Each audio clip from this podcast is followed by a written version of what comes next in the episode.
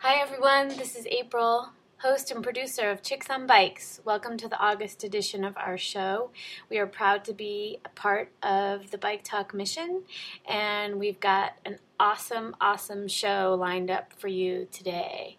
We're going to start out with a calendar and book review, and uh, we're going to hear from our East Coast correspondent, Robin Bylenga, and uh, I've got a couple other things in store. So hang on tight, and we'll be right back.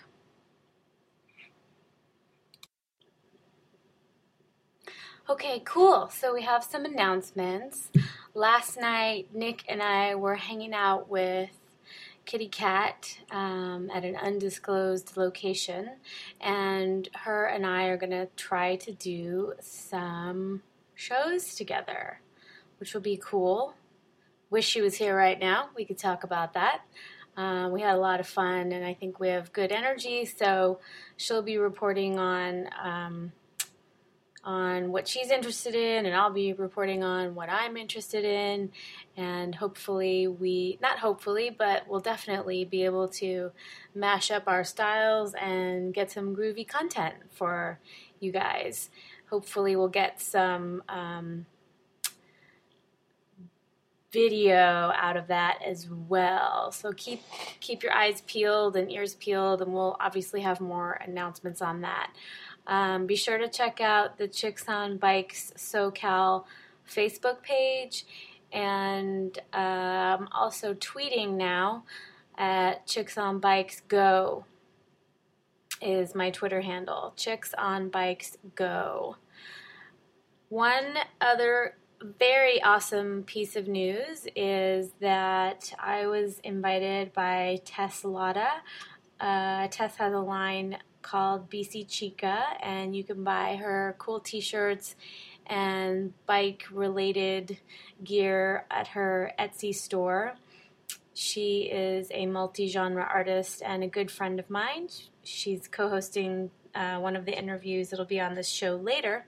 Anyways, Tess Lotta is awesome, awesome lady, and um, she has been involved with the West Hollywood Bicycle Coalition formation, and how that has come to pass is through the Bicycle Task Force. So last weekend, she invited me to go to the first meeting of the West Hollywood Bicycle Coalition. So I am now, I guess, what we could call a founding member of the West Hollywood Bicycle Coalition, which I'm so excited about. So keep keep out keep excuse me keep your ears open for some more information on that. There'll be rides and um, other good stuff coming out of that. Um, tess and i also did a socks and sandwiches ride last weekend where we rode with the girls' bike gang, the Bell Stars, um, and passed out socks and sandwiches to homeless people in the Hollywood area, teens and adults. And we passed out probably 40 packages of socks and sandwiches to homeless people. Uh, so if you're interested in doing that and um, you are a woman and you'd like to ride with us, please uh, email me through the Facebook page or uh, you can send me a message on Twitter as well. Next up is the calendar.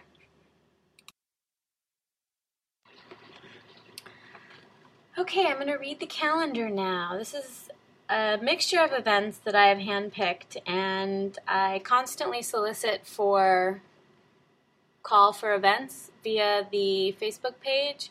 You can also send them to me on Twitter. So I've just picked a variety of different types of events that I'd like to highlight uh, for the next 30 days, and um, they're local, they are long distance, short distance, touring, I just try to pick a little bit of everything because I like to ride my bike in many different fashions. So here we go. These are not in any order. Um, The classic climb of the Sierras, Monday, August 29th to Friday, September 2nd. So that's coming up. That's in Bishop. It's a touring event, five days, 280 miles. Uh, this is um, focus on climbing. So the climbs in this area range from 8 to 22 miles, with grades averaging 6 to 8% and sections of 9 to 17%. Each day we offer one main climb with an optional second climb.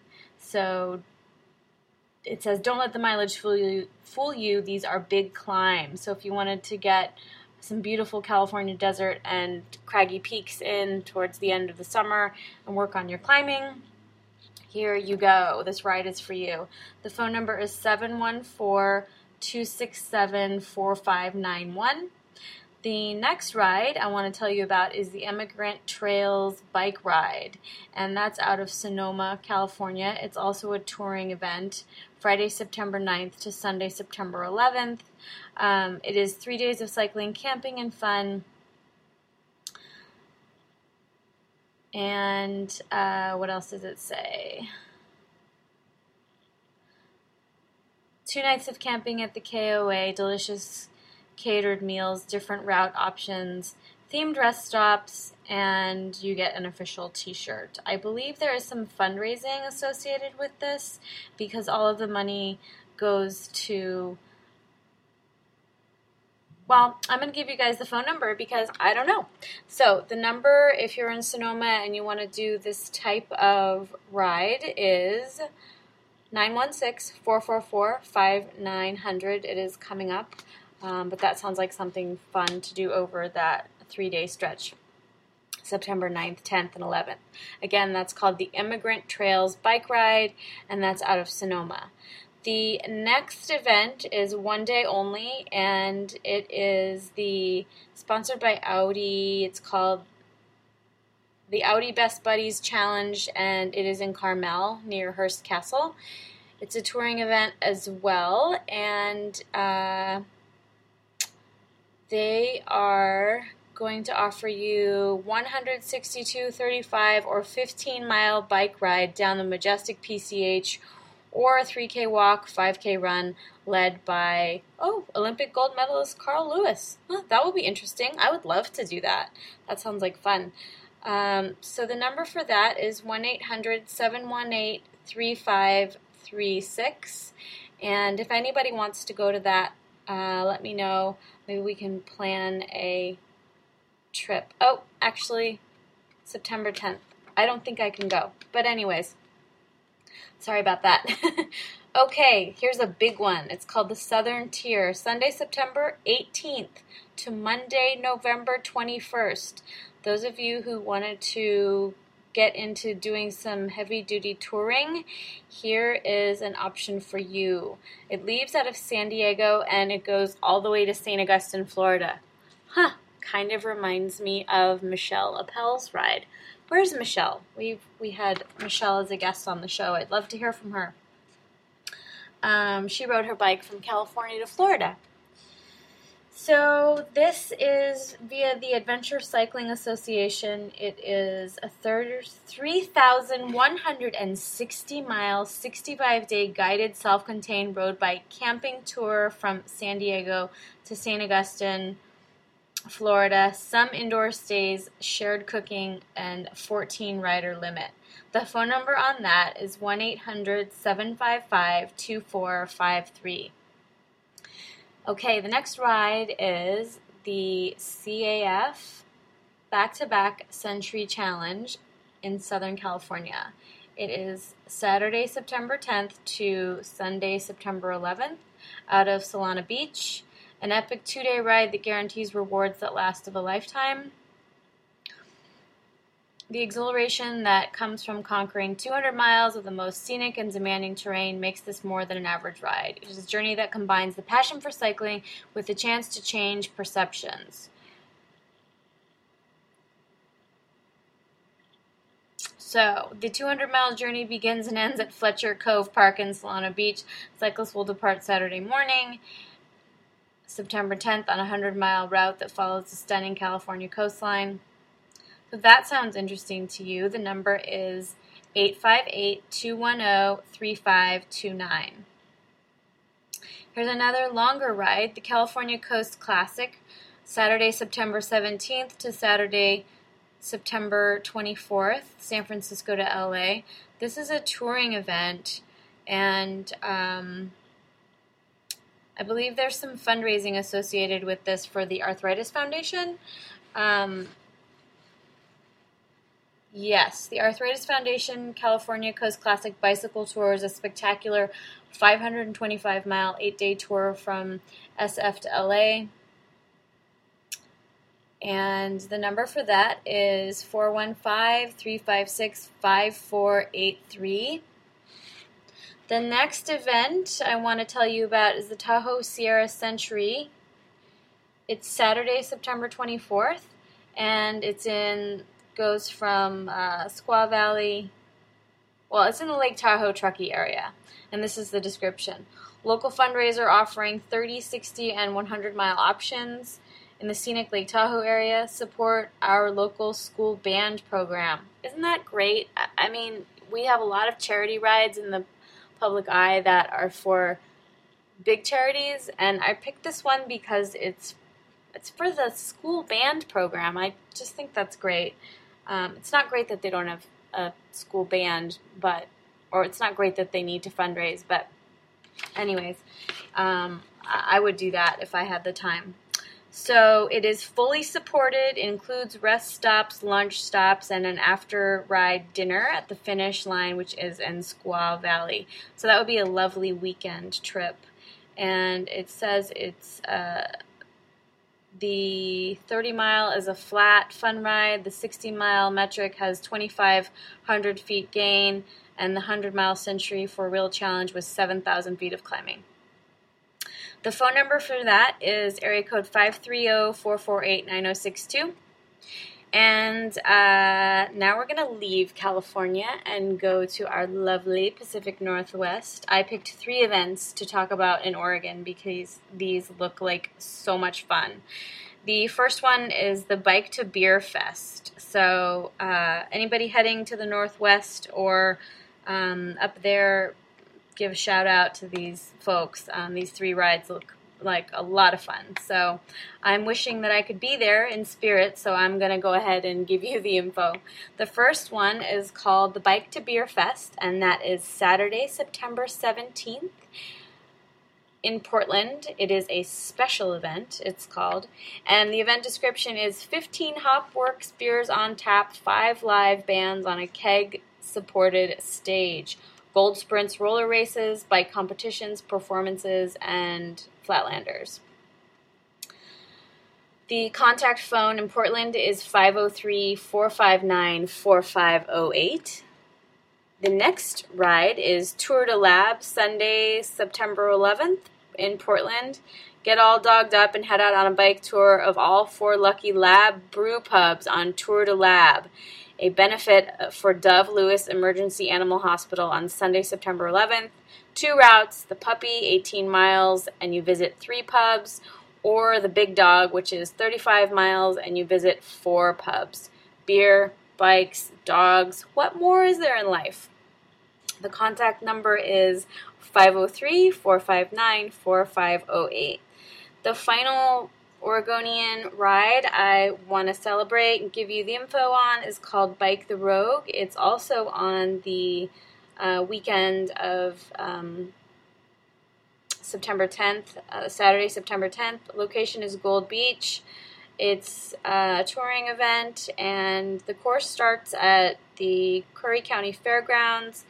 And uh, the two routes are 40 and 22 miles. There's a $35 entry fee you get a shirt if you're one of the first entrants. And the phone number on that is 541 247 7246.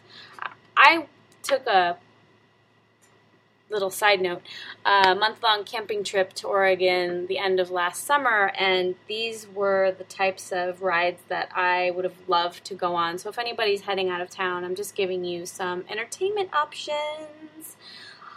So, the local event that I want to highlight, which relates to our interview, um, this is the last event on the calendar, and then we'll get right into our interview for the the show. Okay, Kelly Marie Martin, who we had the pleasure of interviewing this week, is doing a show at the Armory Center of the Arts, which is here in Pasadena, and that's on um, Raymond Avenue. The phone number is 626 792 5101. Kelly's exhibit is called Bike It, and it is portraits of my BC Pandia. BC Pandia literally means bike gang. And uh, so Kelly uses a large format camera to celebrate riders in her bicycle gang with their bikes. And there are a lot of other activities surrounded surrounding this exhibit. So I'm going to let you guys go ahead and look on the Armory Center for the Arts website for more information.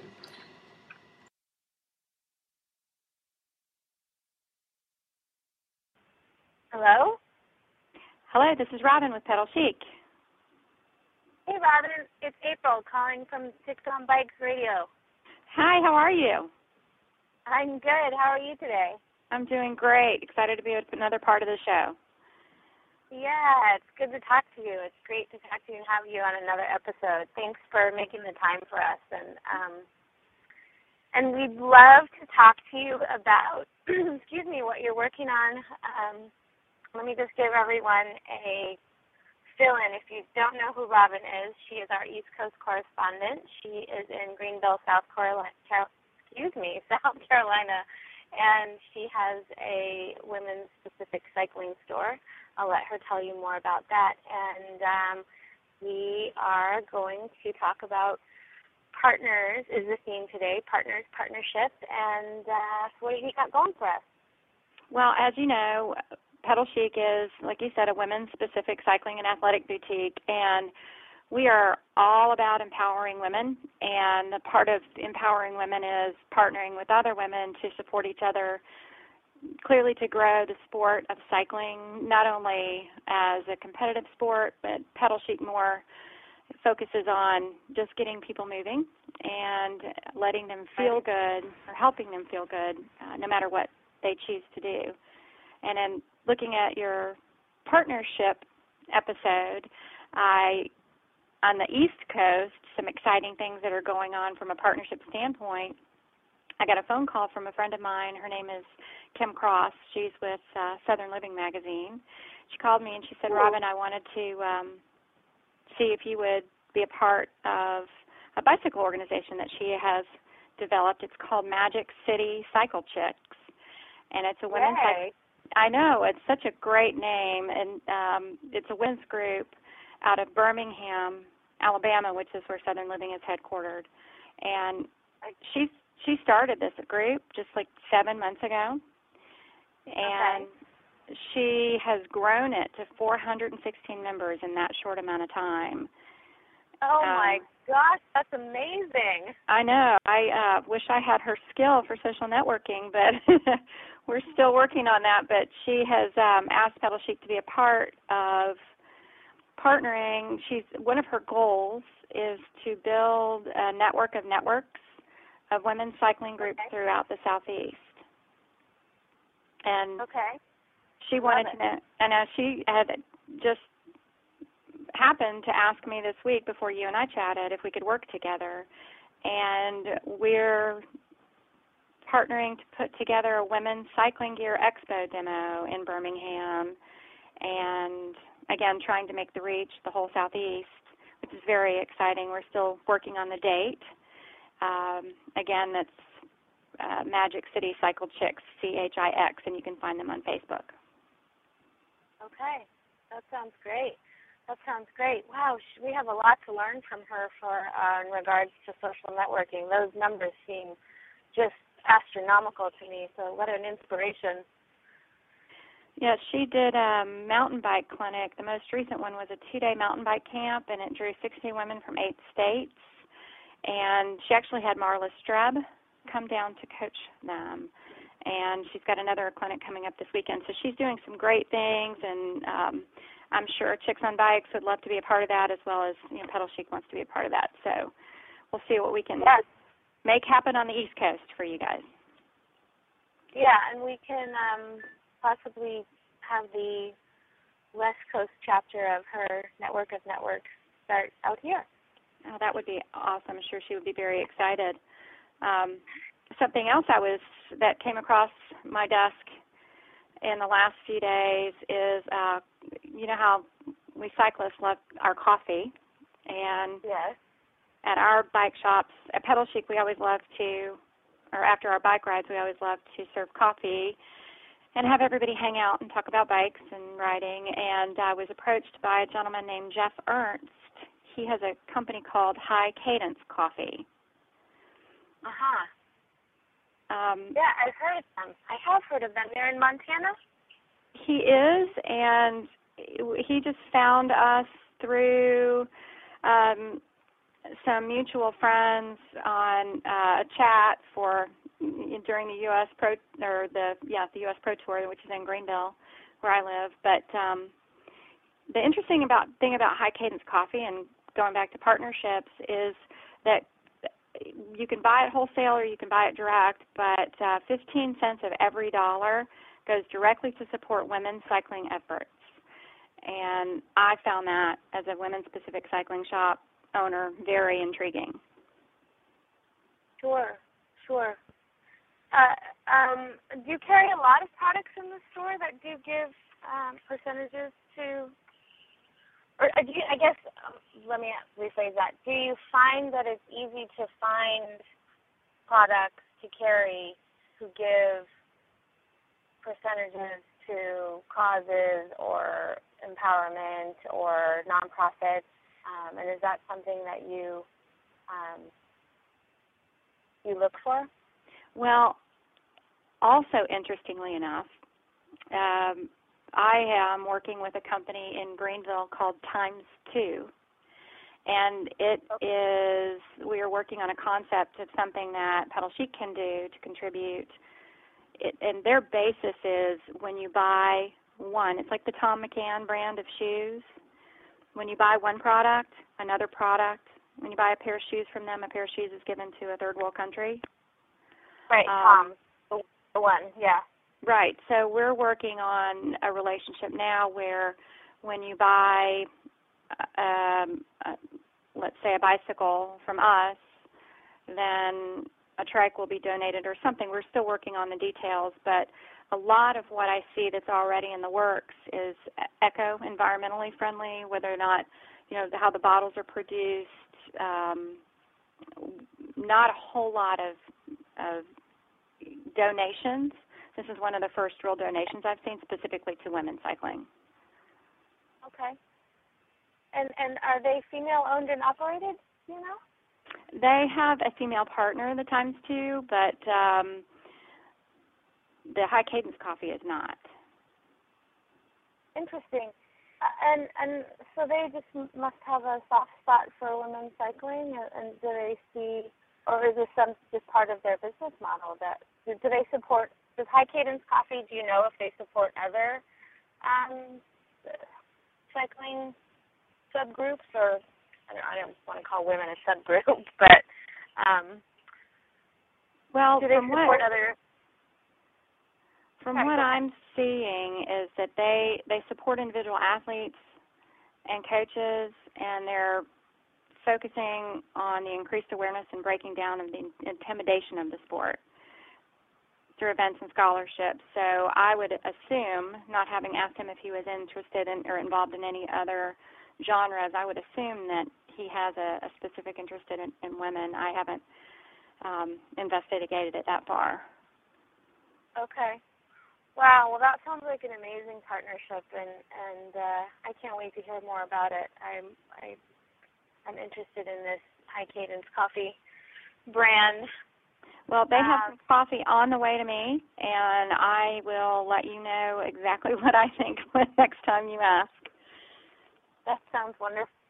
And so, what about partnerships, and and how um, how do you think that women benefit from working together? And um, do you have you been able to use cycling as a as a camaraderie or bonding activity um, and extend that into your business, or do you, do you see them as linked? Well, my business is totally in, involved with helping women achieve their goals, and um, whether it's doing their first triathlon and helping them pick the right bicycle, helping them get the right apparel. We are so involved in supporting one another, and you do get you do have some um, personal conversations, and especially as you take somebody down a road, we do group rides.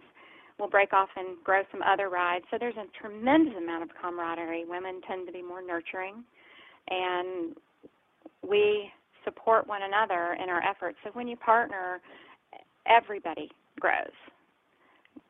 One of the things that is important as we enlighten people to the importance of women in cycling. I mean, I just got my um, National uh, Bike Dealers Association newsletter, and they just announced the new board members, none of which are women, none of which the previous board members are women. And um, no wonder we have a hard time growing in the cycling world because there are no women in leadership positions. Um, there is one woman on the donor board for USA Cycling. I have attempted to get in touch with her, but I have not heard from her yet. So it will be interesting to see the support that we get from other women because when we do support each other, again, we grow. We get more done together. Yes, absolutely. Absolutely. absolutely. I mean, look what Kim's done in just a short amount of time. Right, right. 400 riders. That's amazing. Yeah, it is. Yeah. I look forward to meeting her. Soon. I'm sorry? She has a Facebook page for the Magic she, City Riding Chick. It's Magic City Riding Chicks. Oh wait, hold on. Let me let me get that exact address for you. I'm sorry. Magic okay. City Cycle Chicks, and Chicks Magic spelled City Yeah, C H I X. Okay, great. All right. I'll I will link that page to the Chicks on Bike SoCal page, and we can all be connected through our social media. Absolutely, and um, you know, like Pedal Chic on Facebook for your listeners too, and see what we can do together to grow. Yes, that sounds great, and I'll I will um, be constantly linking back to our page so we can um, people can find you if they're they're traveling to across the U.S. and need some support. Um, anything going on locally that you wanted to talk about?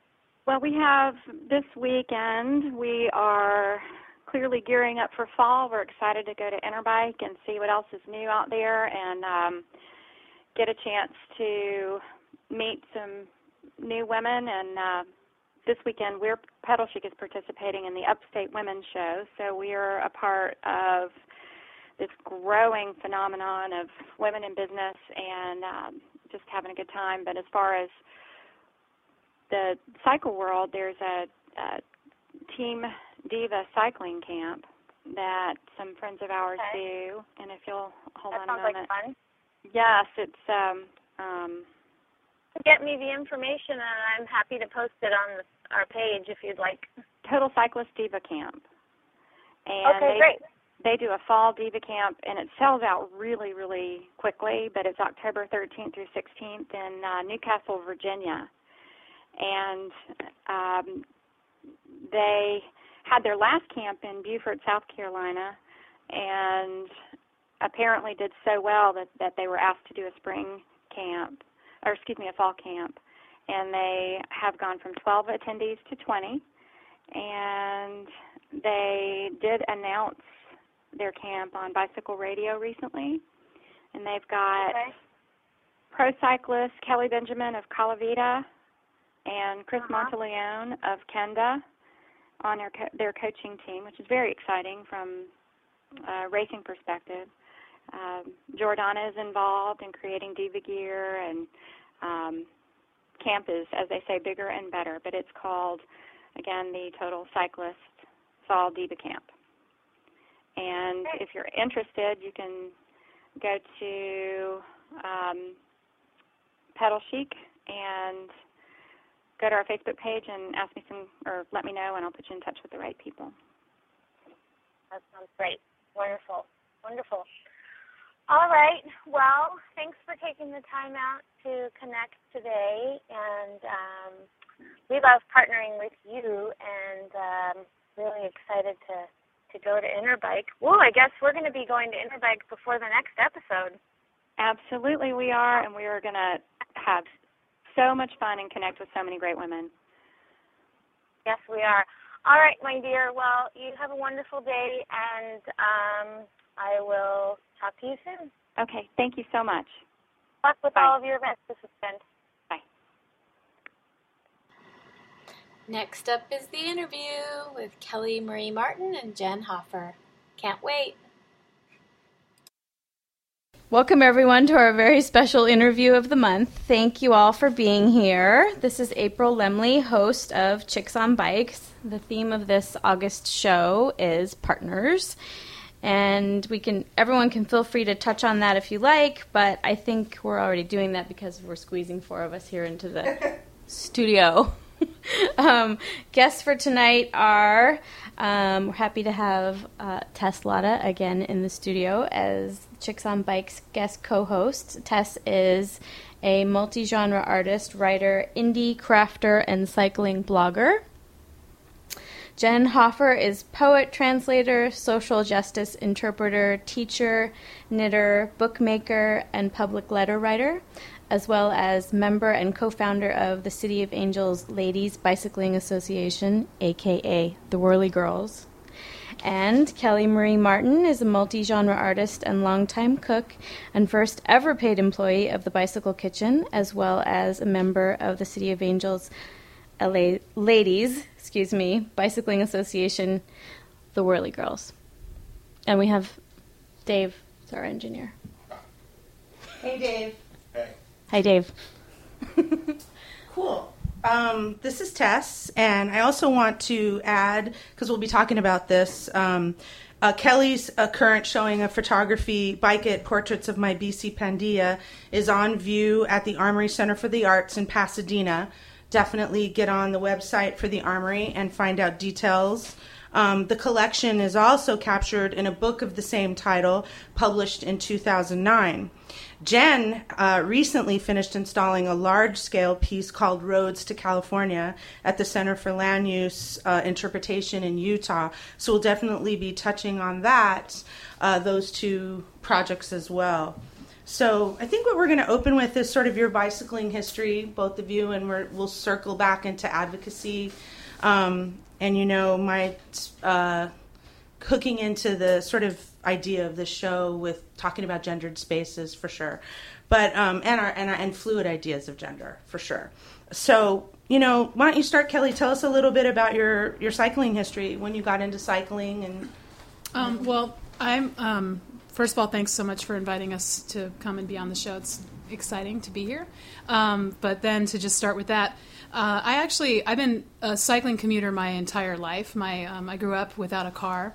My folks um, don't. Neither one of them had their driver's license, and then my dad got his driver's license when I was 16. So um, he had basically had his driver's license for a year when he was teaching me how to drive a car, and that didn't last very long. So, um, so yeah, so so cycling as a form of transportation has always naturally been a part of my like everyday being. So it's yeah, I've just been I, I didn't own um, bought a car when I moved moved down to Southern California to go to grad school, and um, in between cars, like um, I forgot to put oil in my first car and basically froze you know froze out the engine. So um, in between having cars biked around and But you would Yeah. never forget to oil your chain. yeah exactly exactly Was it weird um, coming into such a heavy car culture as Los Angeles as someone who was really grew up with cycling consciousness? Was that Yeah, definitely. Although um, I feel like because I've always been, I've always cycled in as part of traffic with cars. You know, from an early age, um, it it was never an intimidating factor to me to riding my bike. Um, you know, the the main thing is that riding a bike always just for me was just more felt more natural than driving. wow? That would I think that would be a really I don't know. It was so the opposite for me, just getting used to it. So I I think that's pretty cool that it just felt like that was the way you should be doing transportation. So awesome. So Jen, what's what's your cycling history? I was going to say a similar thing that I had to get used to sharing the, the being on the bike and sharing the road with cars. And apropos partners or partnerships, it was really. Um, I didn't learn to ride a bike until I was 10 or 11. The story goes that I learned to ride a bike because my younger sister learned to ride a bike. But I was told my whole life, I was told, you're not athletic, you're artistic, you're smart. And um, I still actually will will say, oh yeah, I'll go on that 50 mile ride, but I'm not sporty at all. Like that's easy to do, but I won't do anything sporty at all. um, so come cycle with me. It's not a sporty event. Um, but when I started cycling in Los Angeles, it was really in, I mean, partnership connotes two people with this. It was really in a group of people mm-hmm. that I learned to feel safe on the streets, and I learned all kinds of tips about how to make myself more visible and how to take space on the road in a way that's appropriate and legal, and but also lets cars know that I have a right to be on the road. Um, so I was sort of a spotty on and off rider through college and graduate school, and then I lived for many years in Mexico City, whose bicycling culture has changed radically since I was there. When I was there, you were really taking your life in your hands if you got on a bicycle in that city. And I also love to look around and observe the world as I move through the world. And it was much easier to do that in Mexico City as a pedestrian or as a user of public transit. Whereas on a bike, you were just like hanging on for dear life and trying not to die. Right. Um, and here I feel like there's a corollary. I see the world much more and, and very differently from the vantage point of my bicycle than I would if I were in a car, the same way that I saw the world differently as a pedestrian in Mexico City. So it was really in Los Angeles and through this bici pandilla or bike, bicycle gang that uh, where Kelly's and my friendship started, and a number of amazing friendships that are represented in Kelly's photo show and book. Um, that I started riding a lot in the city and sort of got um, much more comfortable on the bicycle. And now I ride pretty much everywhere I go, except to my one very far away teaching job. So, in some ways, and I, I can relate to this because Dave was a messenger for years in Seattle and tried to get me on the bike, you know, for a while. And honestly, I didn't really get on it until LA. And I can relate to what you're saying about the group rides and groups of cyclists being important to sort of your process on the bike and learning how to handle it and learning about that. And I'm wondering, you said something about um, not seeing it as sort of athletic or yourself as athletic. Did that myth change for you as you began to ride the bike? I mean, did you? I don't know. You were sort of saying you still sort of use a caveat of I'm not. It's not really athletic, even though I just rode 50 miles. no, I don't yeah. see myself as athletic. I see anything I do as not athletic. Okay. So if I've ridden 50 miles, then riding 50 miles is not athletic. Like to me, a sport is knitting. I'm, I'm Ah, holding up for you, for you radio listeners. I'm holding up my knitting, which I brought here in my pannier. yeah. Well, it's actually I knit these little wristbands that are perfect for bicycling because they actually keep you really warm, but they don't get in the way of anything. Um, but yeah, that's my favorite sports are knitting and playing pool. Awesome. Um, there was something else that, that you said, and I'm interested to hear both of you talk about it. And anytime, just push me away if you have anything to say, April, but um, which she will. Uh, is the idea of you were saying that you saw the world differently. What what's what what perception did cycling give you, Kelly? What perception has cycling give you? Um, how's it open that perception up and seeing the world differently? Well, um, w- one of the first times that the Whirly Girls um, kind of bonded was over this um, art show that Nila was putting on in Highland Park, where um, they asked, they invited the Whirly Girls to create these kind of yellow bikes, you know, from um, Amsterdam or Austin that would go between this gallery show, that multi gallery show. And so we were working out of the bicycle kitchen and we were working on these bikes and decorating them and naming them. And then we wrote a manifesto as to be included in the catalog of the show. And the one thing that we talked about was the bicycle site. That bicycle site um, allows the city to slow down and open up in ways that you can't see or perceive in a car. Right. And you know, it definitely you know shifts your perception and as a cyclist makes you defensively proud of your city because people there's such a you know stereotype of LA as a car centric place and Hollywood and you know that sort of then masks um, which to me Hollywood also kind of reads you know um, white Brad Pitt, Angelina Jolie Right, sort of exactly. stars, and so it masks the the concept that LA is very multicultural, very Right. diverse, um, rich in neighborhoods that have different sights and sounds, and so yeah, we kind of coined the term in that manifesto of bike site. Yeah. So it's almost like a the bike becomes a location for this community awareness in some ways. You know what I mean? It's like it sounds like I feel similarly. It's given me that perspective. I always loved LA, but I love it more mm-hmm. now. Yeah, exactly. You know, by bicycle. So similarly, yeah. Well, I was just going to say it's not just a community awareness, it's a spatial awareness so that things that might zip by at 40 mm-hmm. miles an hour. I mean, I normally ride between 12 and 14 miles an hour on my bicycle. That's pretty slow, and I'm stopping at lights. And so I know which mini market has a mural of a piece of watermelon that is the same size as the Virgen de Guadalupe because I ride past it, or I mm-hmm. know which taqueria has a mural of an entire cow in a tortilla and an entire pig in a tortilla. That's awesome. I, know- I have no idea what they're trying to imply with that.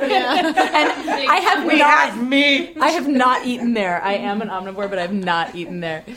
Um, but it also, I mean, I was noticing this actually because I was thinking about this interview and, and what I might, some of the things I might want to talk about. But as we rode here, we were stopped at a really busy corner just San Vicente just past Fairfax, Yes. and there were two buses that passed us, and I, I noticed really specific things about the people who got off the buses. So I feel like mm-hmm. it's not just spatial awareness of of the geography of the mm-hmm. city and and the details and observations and, that you can be attentive to as you ride, but also noticing people and people say hi to you all the time when you're on a bike. And I mm-hmm. make an effort to smile at people Yeah. or say hi to other cyclists, but also to public transit riders or to people waiting at you know waiting to cross the street or whatever. So it's this sense, and those might be completely fleeting interactions. Like I'll probably never see that guy again who got off the bus. The tall, super tall guy. Yeah, Yeah. yeah. yeah. Well, I think Oh no! Just to piggyback on that, I was having this conversation with with someone I was writing with recently, where um, I came to the the conclusion of, um, or just opened up the conversation of, I feel like I'm more alive when I'm riding my bike. Mm-hmm. Mm-hmm. Period. I'm just more alive. Yeah. And I think it does sort of foster this sense of community. You're you're making contact with people, and that's one thing for me. Is I'm a totally a people person. Gather people around me all the time, and I like being able to have that connection. So I think that that's also a really important aspect of it that you're hitting on, like seeing the world differently. And um, I remember when I interviewed Ben for the Clamor article, Ben Guzman, and one of the things he said My was handsome husband. Yes, Kelly's handsome husband. Incidentally, a founder of the Bicycle Kitchen. Um, and he was saying that, you know, LA is so rad. It has everything that you want. And the worst part of it is that you got to get in your car to get around. And he said cycling just just completely changes that relationship to the city. And that's exactly what you both are talking about. And, you know, I think it's partly though also I mean I was thinking while you were talking to us about cycling as a social activity and cycling as a community oriented um, action and it is that for me very much and it also guarantees I cannot arrive somewhere in a bad mood if I've biked to get there but I also know people who have a very antagonistic relationship to either the city or to drivers or to pedestrians who do arrive in a bad mood because they've cycled and it's somehow not the experience they want it to be on the street. And I think it's mm-hmm. partly what you bring to it. So, like, when we were riding here, we rode down Melrose to get here. And that's not a particularly wide street. It's not a route that I normally would choose to take because I feel a little bit crowded on that road. But we just took the right lane. The two of us were riding side by side and Right. chatting as we rode. And someone, fairly gently, but someone honked at us because they thought they were going to try to get past us, which they could just go in the other lane to do that. And instead of turning around and giving them the finger, which a lot of cyclists Right. would do, Kelly turned around and gave them a huge smile and a wave. Yeah. And so I think it's also partly sort of constitutionally what you bring to that experience makes it like that moment. I mean, that, that per, the person kind of chuckled and like end of story. But I think if we had both turned around and been like, you know, screw you for That's honking at us, we would have gotten a pretty different reaction. way, blah. Right. and that kind of enters into the Oh no, it's, I mean, it's just it's the context, right? Mhm. The, the context through which you move through the world, and and yeah, being joyful or being a pain in the rear is. Um, and leaving the way I try to think about it too is you're leaving an angry driver for another cyclist, and you're not doing anything about. And let's jump into this because I have this question later that I want to talk about, but here seems a good spot about about the cyclist. Each cycle, even though we'll talk about bicycle advocacy, but what I was going to say is, you know, you both have been involved in bicycle advocacy. But what about the everyday cyclist who's not maybe involved in, in advocacy organizations? How do you see them, the everyday cyclist, being an everyday advocate? Do you know what I mean? Like, hmm. does that make sense? So I guess what I'm asking for is if you think of KTLA, for example, just did a really sort of yellow journalism, pretty irresponsible piece on the Taco Tuesday ride. Oh yeah. Yeah, it's a you know younger folks ride. You know, Did that parlay off the LA Times article? the LA. Uh, I'm not sure if I saw an LA Times article, but I just saw the LA Weekly article. But there was an LA Times article. I, I might be mixing it up. I, I might have seen the KTLA thing through Street Streetsblog. But Okay. I'm not, I'm not sure. Yeah, it was like a week ago, and they did a pretty irresponsible piece on the rowdiness of the Taco Tuesday ride. But what was really interesting is they didn't show footage from the Taco Tuesday ride. They showed footage from like a year ago at the critical mass where folks were kind of taking the beat down that Right. the historic critical mass. Right. Um, and really had one little snippet of an officer saying that there's different groups of cyclists. So I guess what I'm trying to drive at is as a cyclist, I do try, I'm trying to see how I can be an advocate to riders that aren't necessarily bringing an attitude in of don't leave a driver pissed off for another cyclist. And I'm just wondering, you know, I don't know, maybe it's kind of a nowhere question, but just thinking about the cyclist, the everyday cyclist as an advocate and how how we can I guess we're you know how we can do that as everyday cyclists. Um, well, one one thing I was going to say was, well, a couple of things is, first of all, it makes me want to give a shout out to Liz, um, Liz Elliott and Shay Sanchez of CICLE, the Cyclists Inciting Change Through Live Exchange, because that's actually kind of the founding principle. This is, of course, my opinion, um, so I'm not speaking for them.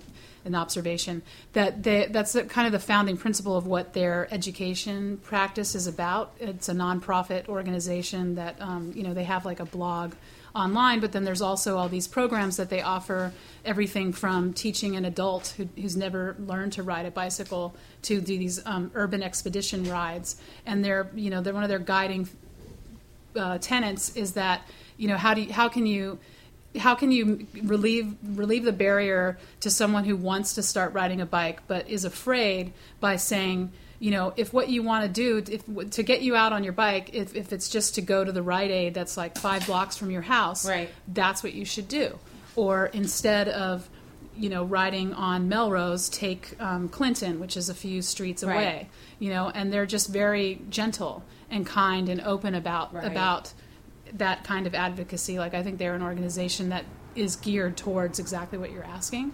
But then the second thing for me is that I actually don't necessarily see myself as a cycling advocate. Um, one thing that being involved in the bicycle kitchen, you know, what we do is we teach people how to fix bicycles. And when we were first starting and first coming up with a, a mission for what the kitchen does, you know, we would get asked to come and do, you know, tabling at like Earth Day events or any kind of cycling thing.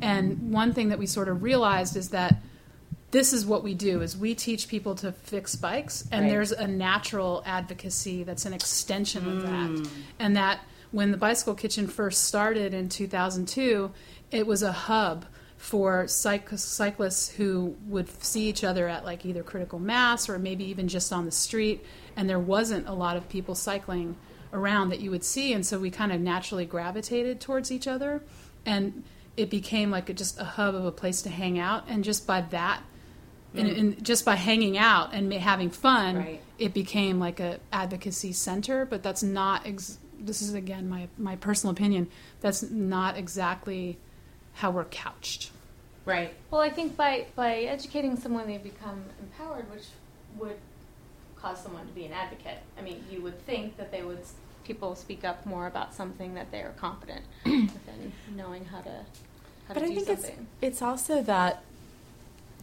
I mean, I don't think this is overt with the Bicycle Kitchen or any of the other organizations that we've worked with or the groups that we've ridden with, but the idea that in the absence of any belief that the institutionalized systems could ever work for you, mm. because if you are not white, or not male, or not upper class, or not educated, or not literate, or etc., or queer, or et cetera, et cetera, it's very unlikely that the systems of privilege will suddenly right. turn around and decide that they're going to respect your dignity as a human being. right. So that kind of individual, um, what CICLE does in uh, in terms of empowering people to feel safe on the streets in whatever they want to do as a cyclist, whether that's going to the Rite Aid five blocks away or going to Leo Carrillo State Park fifty miles away Right. um, or at the bicycle kitchen, empowering you to know how to fix your own brakes if you need to fix your brakes or Right. whatever it is the thing w- that you want to do there. Um, while it can be seen as atomized, like individual single people being empowered, what in a sense what that does is help people, I think, inhabit their own agency. That's right. Like I, I can make these changes for myself. Right. You know. Yeah. Um, and I was thinking when while you were talking, Kelly, about ha- the radical nature of simply being welcoming to others. And I remember my first Yes. introduction to the bicycle kitchen was I read a tiny article. It was probably one of the first articles ever written about the kitchen. It was 2003 maybe, and I, it was like a single paragraph in the LA Weekly, and I had two old Mexican delivery bikes with a double top tube and rod brakes, which you may mm-hmm. remember because Yes. I rode one of them for many years. The skillet. no, that was JP's. JP's was the skillet. I can't take credit for riding a bike called the skillet. That wasn't me. Awesome. But those bikes did weigh more than half my weight. and I'm not a small person. but I read that article and my immediate reaction was I really want to bring but there was like something wrong with one of the brakes. I really want to bring my bike there, but I'm way too intimidated. These people are mm. gonna be way too cool for me. And it took me probably a year to get up the courage to go to the kitchen. Mm-hmm. And every single person to a person every single person there was so incredibly nice to me and so totally welcoming and invited me to come on rides and did I want to hang out and did I want to come to the kitchen for this other event and every next person was nicer than the last person I had met and those became some of my closest friends in the whole city including you and but that idea that you could walk into a space and I think this actually in a sense leads into questions about gender and about That's bicycle right. bitching. Yeah, the idea that you can walk into going a there, space trust me.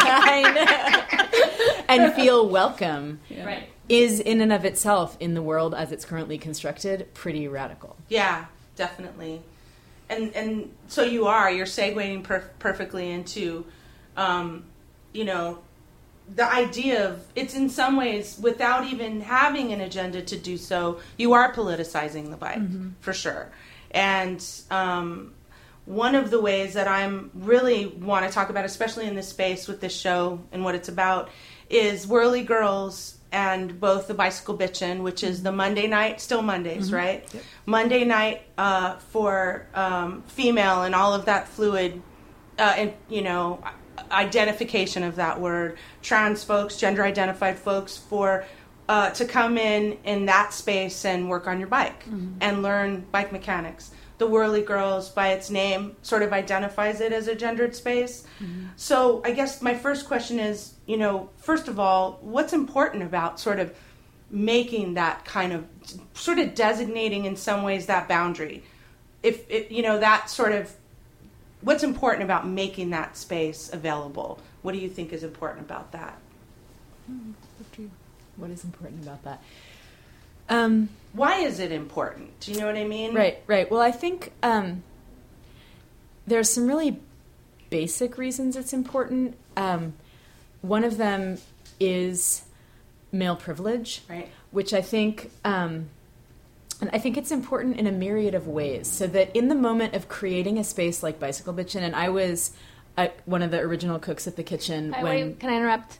Um, for some people who might not know what bicycle bitchin' is, it's for Tess just said it's, Monday it's a night, Monday yeah. night. it's a Monday couple night. hours It's at- every it's- week. It's at the Bicycle Kitchen. It's actually three hours every week. It's all the mechanics at the Bicycle Kitchen. Everyone at the Bicycle Kitchen is identified as a woman, either a trans woman or not a trans woman, a cisgendered woman. Um, and it's for women and women identified people um, only. So no men in the space. Great. Um, no one who considers themselves a man in the space. Um, So the response to sort of male privilege, you know, is where you were sort of going. Right. it. And Okay. so the idea that all of our interactions are inflected with the whole history and results of male privilege, Right. white privilege, heterosexual privilege, Right. cisgendered privilege, and to try to overtly respond to that in a way that supports a different way of being in the world. But also, what I, where I was going, I, I mm-hmm. was involved in some of the earliest conversations at the Bicycle Kitchen around the existence of bicycle bitchin' and whether or not it was a good idea. And some of the men at the bicycle kitchen had a real problem with feeling excluded, and they were like, "We're cool. We we can teach women Right. to, to wrench. We want to be there for Right. women." And I mean, some of those men taught me to work on mm-hmm. bikes, mm-hmm. and were are and were amazing, Right. respectful.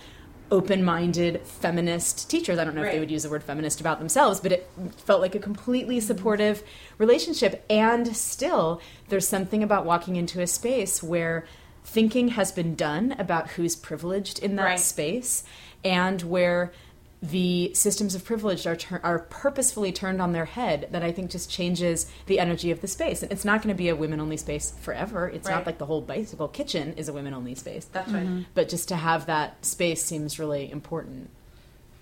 And I and I think the idea of allies, like we're talking about, what you were saying with the the folks, men at the kitchen, that are allies are important. And I agree. What you're saying is that the moment of it is having the the heterosexist and um, institutionalized privilege turned and starting that dialogue. Were you going to add, Kelly? Oh yeah, I was just going to say that the the original concept for bicycle bitchin' was actually initiated by by the men of the kitchen Oh, nice. um, at the time when they approached um, Ma Bell and myself and Sam and Arisha about doing a bicycle bitchin'. Um, they had already come up with that term, and it's bitchin' B I T C H E N, so bitchin' kitchen. Um, and they, you know, offered the space. And initially, we actually at the old at the Los Angeles Eco Village, it was once a month, and it was run by women, but for anyone could come because the thinking was was that there's probably plenty of guys who are intimidated by a room full of guys working on bikes who know who seem to know what they're doing and, and Even so though we know they don't always know. yeah, exactly. so we, you know, initially that that was the thinking, but then when we moved to the storefront at Heliotrope um, Drive, it became apparent that there needed to be a space where it was all women. When so when we first started, all women run and and just women only, and that was it was for all of those reasons that that Jen's saying, and there were even some women who were saying, "Yeah, but you know, it, it's segregation, Right. or you know, the the thinking would be would that eventually it would evolve so that there would be no need for for bicycle bitchin'." But again, um, you know, it's a concept that goes across um, co-ops, you know, bicycle co-ops, Right. and and the bicycle co-op movement around the country, and you know, safe to say, like maybe Canada too.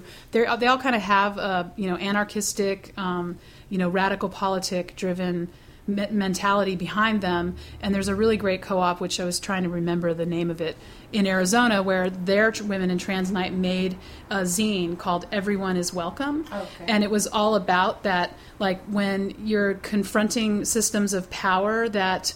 Um, if you're kind of fighting that that it's called you know you're fighting but if you are creating a space you're actually organizing Right. and so that that what the idea is is that what you're allowing um, women wh- what you're allowing women to do and trans to do is to dismantle those systems of power Right. by offering this. You know because another argument that sometimes comes up is like well what if you know if we had like just blacks only night you know like that would be like you know jim crow or segregation. And the whole thinking is well you know if there were african american writers who came into the space that said hey you know we feel like we would like to have a space then of course you know you would say sure why not?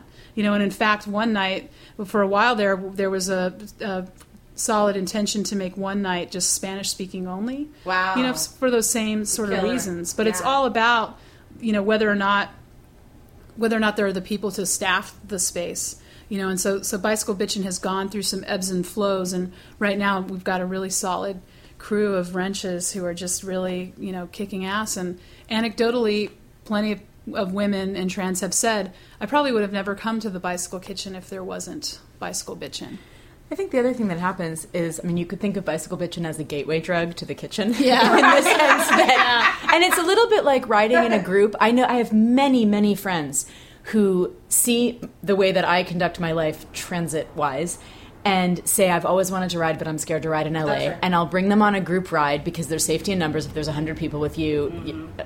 Thinking about what happened in Baldwin Hills, but one hopes that Right. you won't get plowed into. Um, and then they start riding, and now I, have, I can think of you know five people who are like incredible, powerful riders who ride all the time in their lives, and started out on a group ride, and it's sort of like.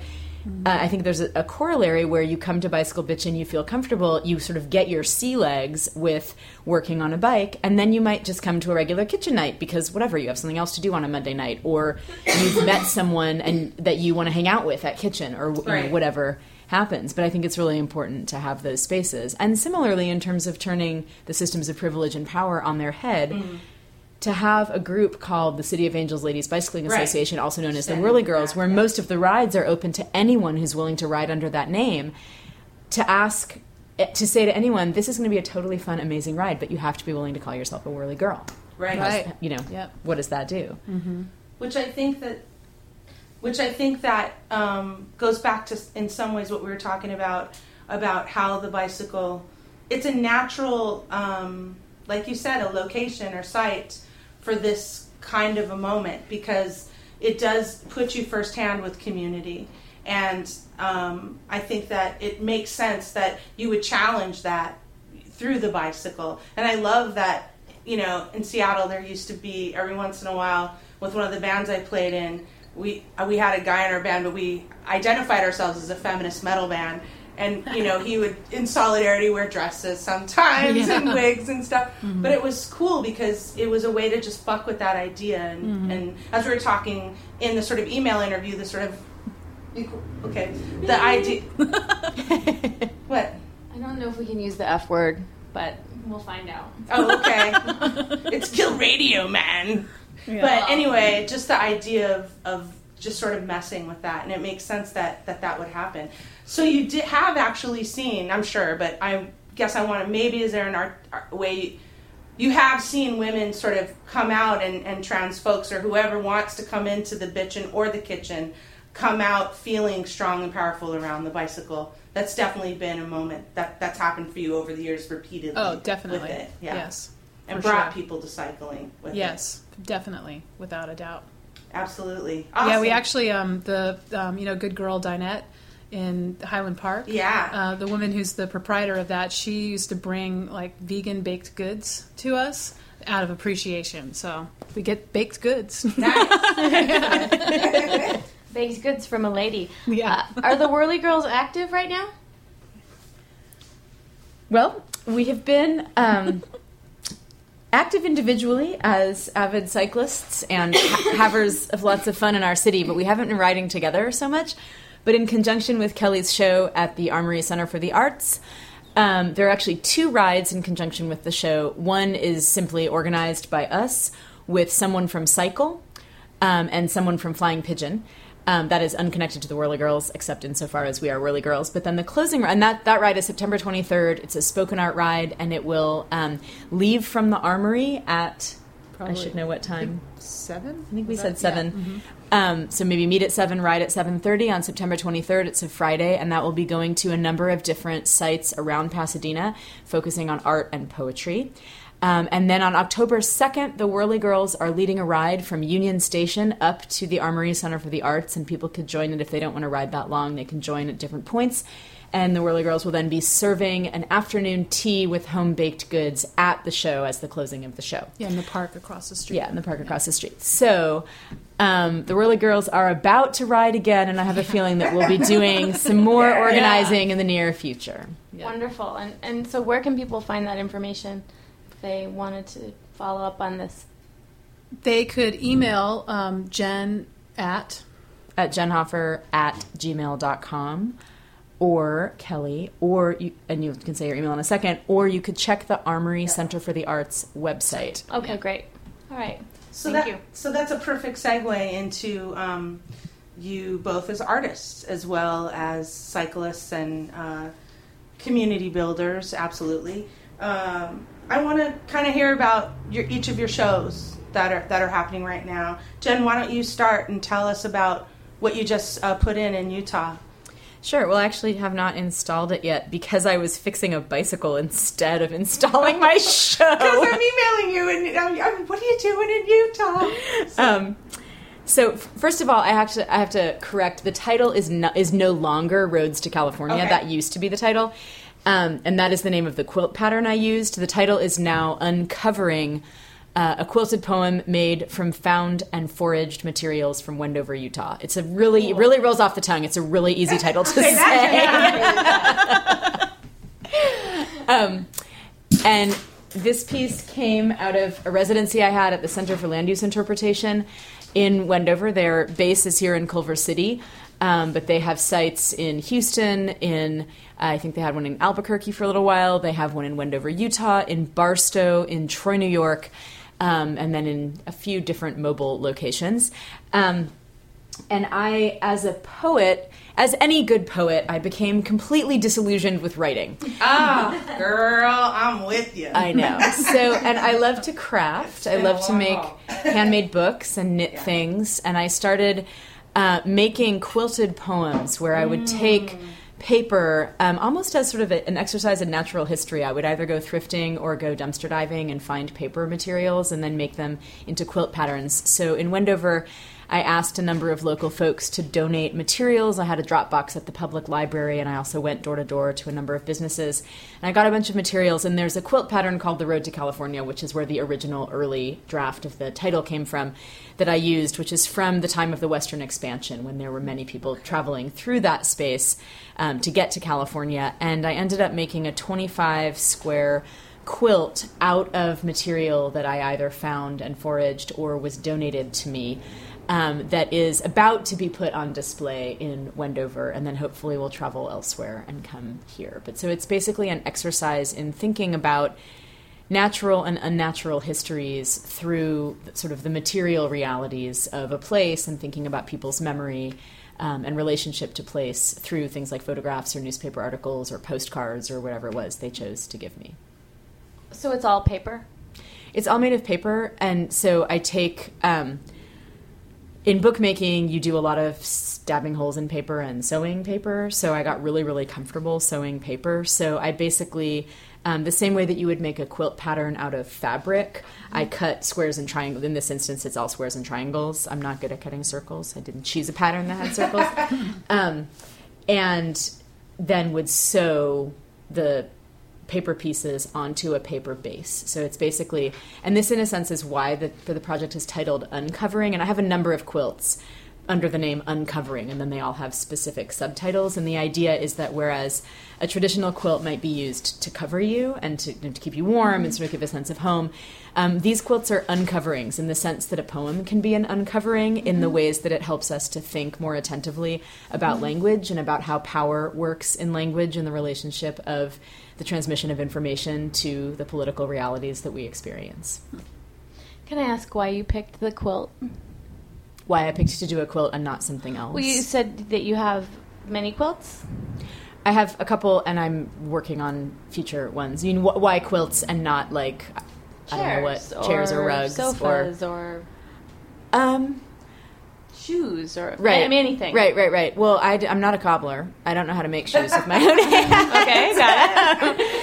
and I guess because it's very close to both bookmaking and knitting in some way, um, and because I can, like, I don't know how to make a sofa. Execution. And I also I'm I'm I have a home in Los Angeles that I take off from and come back to, but I'm very nomadic and most of the photographs like when people ask me, you know, send me a photo and in relation to this show, I'll send a photograph of myself stitching in the car. Like I so this is something that's totally portable and mobile, but also is poem like um, because I'm a poet, supposedly. I mean, actually, I am a poet, and I do continue to write with words. You know, those that material we've all heard of, language.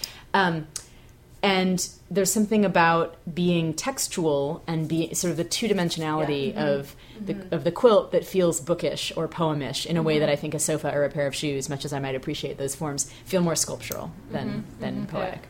Got it. one of Jen's um, ongoing projects, one of the things she does professionally as a writer uh, is to work in translation. I she translates works, and one of the things you do is um, please say it. Uh, Oh, the escritorio public- público, yeah. you. Say it again. Yeah, escritorio público. I write letters for people on the street at my grandmother's old typewriter. I charge two dollars for a letter, three dollars for a love letter, and five dollars for an illicit love letter. So this is actually not my only job, FYI, given the prices that I charge. and the and I've done it with her before. She's she wrote a letter to one of my bandmates, who's a dear friend of mine in Seattle, Greta Harley. She's a composer, and the intimacy with it was was amazing. But it was all in in Spanish, which was so cool, you know. And so I'm wondering if that's also informed the idea of putting the putting words in a different medium. You know what I mean with the quilting and using different mediums to sort of express the poetic. And in some ways, you're using that assemblage as poetics mm-hmm. in a way. Well, I think all the time about the transfer of meaning from one mm-hmm. space or mm-hmm. mode to another, whether that's from one language, Spanish, to another language, English, Right. which are two totally different modes and ways of understanding the world, or just to think about how we translate what we perceive and what we think about into a piece of art or um, a piece of writing or something we cook or Right. whatever. I mean, there's there's sort of an element of transfer in that. But I, I also think the word intimacy is important. I mean, there's something um, very intimate about what we might what we think like a quilt. There's something about Yeah. that very domestic about that, and also the link. I mean, the other thing to think about for me anyway, like why a quilt and not a sofa. Um, is sort of a very overt, on my part, desire to engage in quote unquote women's work. Mm-hmm. Wow. Yeah, I was going to say it's like a, a it's craft, you know, mm-hmm. and that it connects mm-hmm. really quickly to knitting, which you, do, you do all the time. So, Right. like, yeah, Which I'm doing sense. now, actually. as we I'm speak. knitting as we speak. Yeah.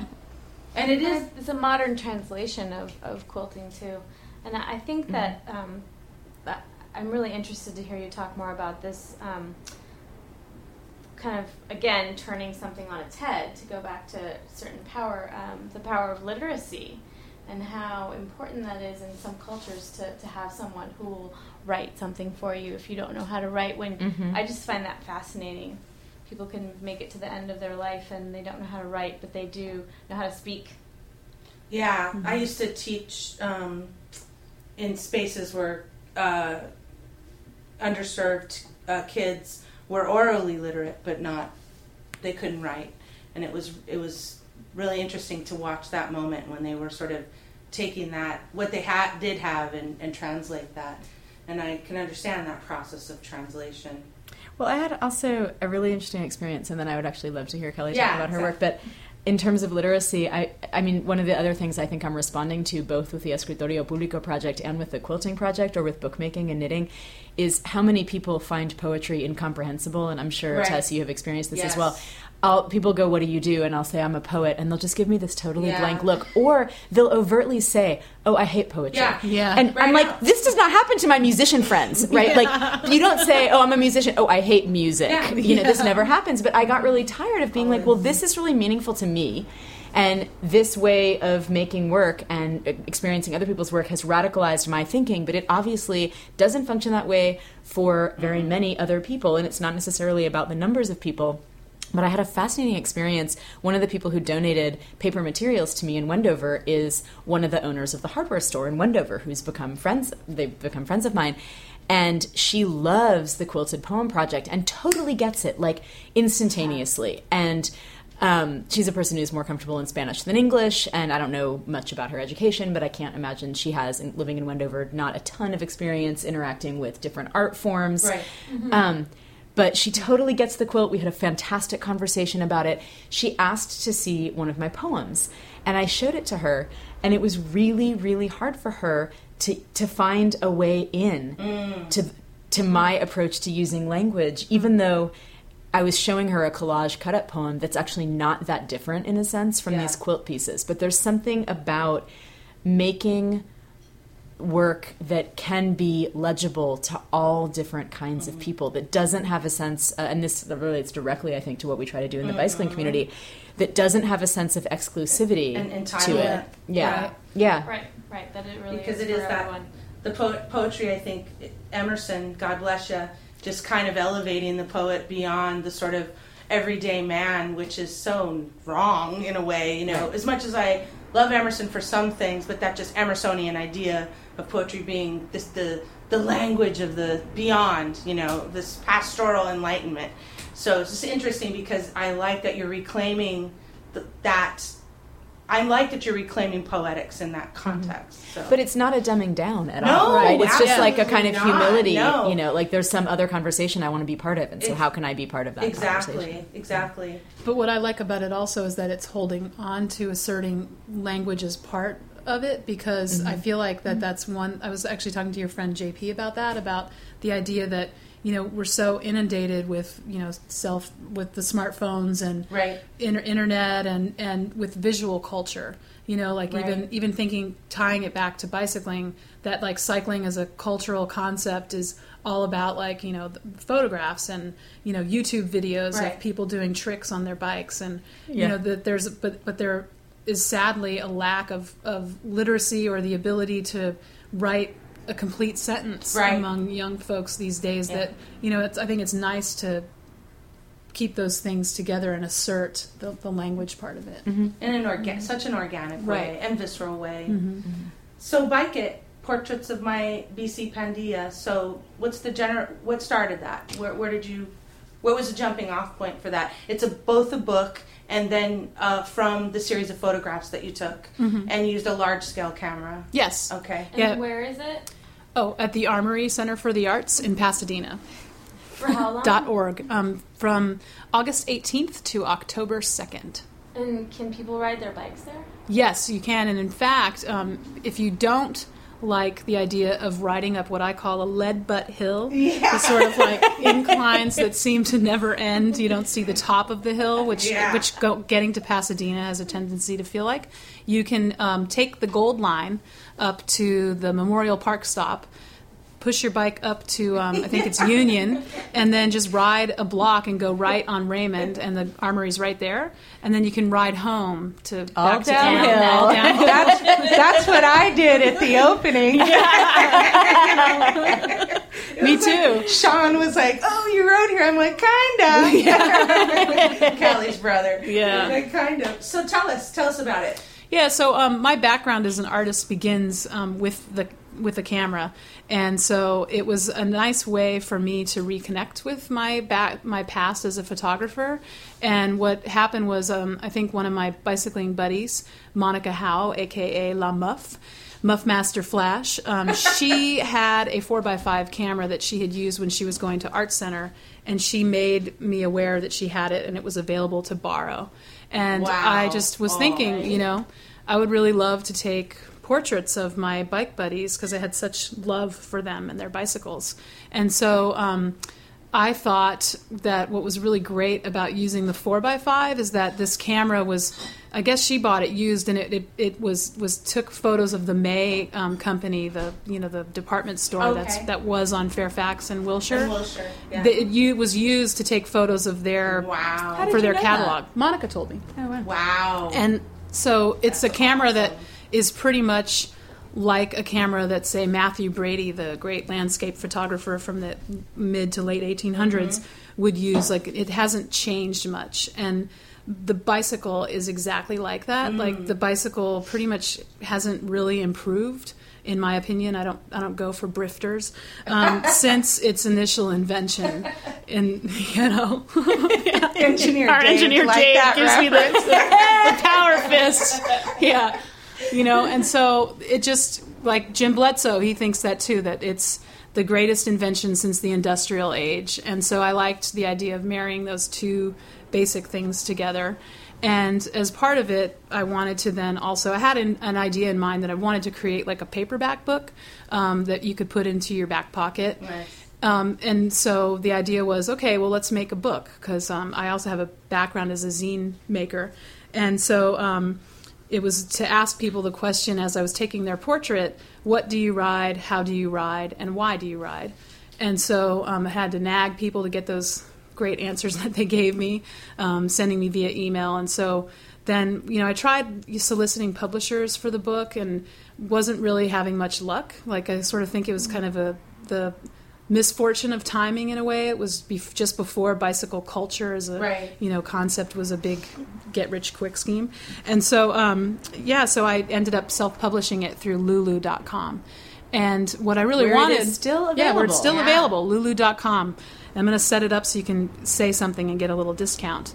But um, and then I really wanted for the project to have a show of the photos all together, and I was fortunate enough to be part of a couple of really great shows with some of the photos, like the um, the show that was at the Craft and Folk Art Museum, the Solar Ovens show that the Journal of Aesthetics and Protest put Okay. on. So that was in the early um, genesis of the project, and then I um, exhibited a couple of poster-sized images for a bicycle film festival joyride show, which Mm-hmm. I is where I met that's you. where I met you. Yeah, Yeah. exactly where I met Tess. And so what ended up happening was that Irene Tsatsos, who is a program director at, at the or gallery, um, misspeaking her title. I have to figure that figure that out. She at um, the Armory. She um, and I had worked together on a show at Lace called Civic Matters, and so she sent me an email and said, "Hey, you know, I never got your book. How can I get it?" She got the book, and then she sent me an email a few weeks later saying, you know, there's this show up at the Armory that's going to happen in September called Street Sights. That's all about street photography from like the 70s. Um, that shows photographs of the, the street, like from a car, and I think it would be a really nice companion to show some of your portraits with that. And I really love the introductory poem that Jen Hofer had um, given me to use as, as the intro to the book. And so she wanted to include Jen's words as part of the show. And so we met and talked and devised a way to install the um, this excerpt from the book as vinyl text along the wall with the photographs. It's, I really, um, I've seen, like I said, I saw him at Joyride, some of the pieces, but um, as a photographer, definitely, technically, I was blown away. My friend Juliana, that was there, that I introduced you she's a photographer as well, and we were both just like, okay, we're totally inspired. you know, it was really amazing. But one of the things that really struck me, um, certainly with Monica's image, was really you captured folks' relationships with their bicycles in a way that isn't. It really shows the um, just organic relationship with it. Do you know what I mean? I don't mm-hmm. know if that was an intention, really, or if it you were really sort of lovingly capturing these folks that you've worked with, organized with, you know, hung out with. But it, you it, you did suc succeed in that sort of showing that relationship without it with it being very natural. Mm. And I'm wondering if that was sort of something that informed you that you really wanted to just show the relationship with the bicycle, or was it more? What was it? Did you have sort of the controlling metaphor theme around it besides Well- just shooting bicycle friends? Well, no, I mean, you know, what's what's really, um, I mean,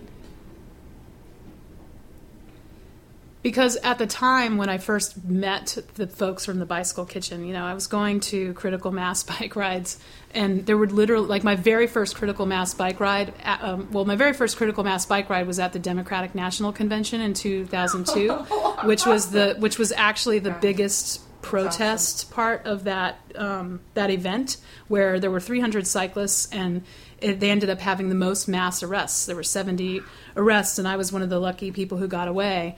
And so then I did not go to another critical mass bike ride until like about a year later because I finally got my own bike. Like I actually had ridden a, a borrowed bike at that one.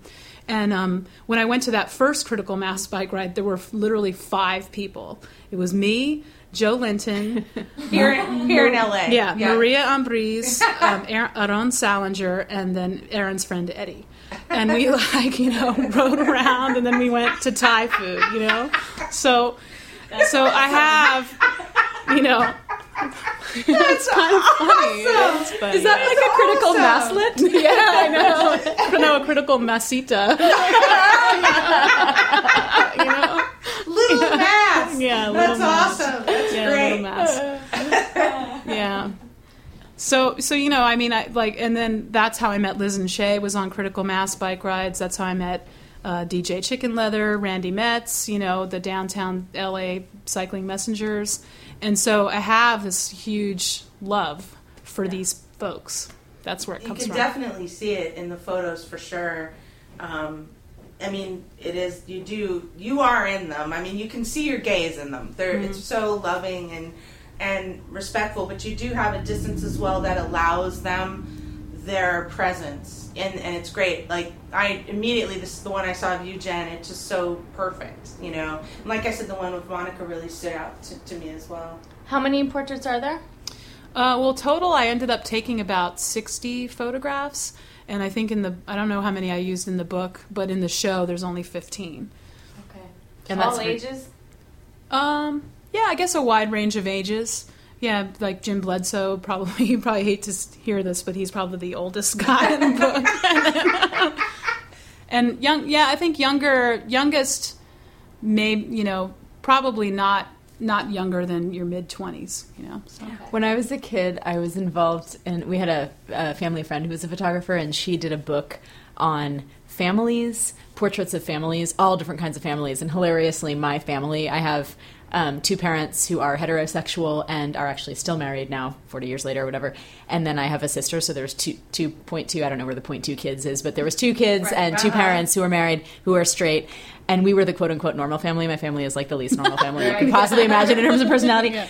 But she did this really interesting project where 11 years after the, and so the, the, other, the other families were totally rainbow families, like, you know, whatever number of parents, whatever number of kids, foster kids, like uh, everything you could possibly imagine under the rubric of family. 11 years later, she took portraits of the same families. Hmm. And it would wow. be really interesting. One of the things we were talking about in the show at the opening, looking around at these photographs, was how much has changed yes. in our lives right. since yeah. then. How many people under three years of age would be in these photographs now if you took right. if you retook the photographs right. for yeah. instance or mm-hmm. it just mm-hmm. all different kinds of changes it, it was yeah. interesting because i've known a few of the folks for maybe a couple years mm-hmm. um, and it was interesting to see you know jp and folks you know god everyone looks so young and it was interesting to see when you were uh, reading Jen uh, from people's statements, mm-hmm. and you were asking one of the uh, women that was in it if she still felt the same way,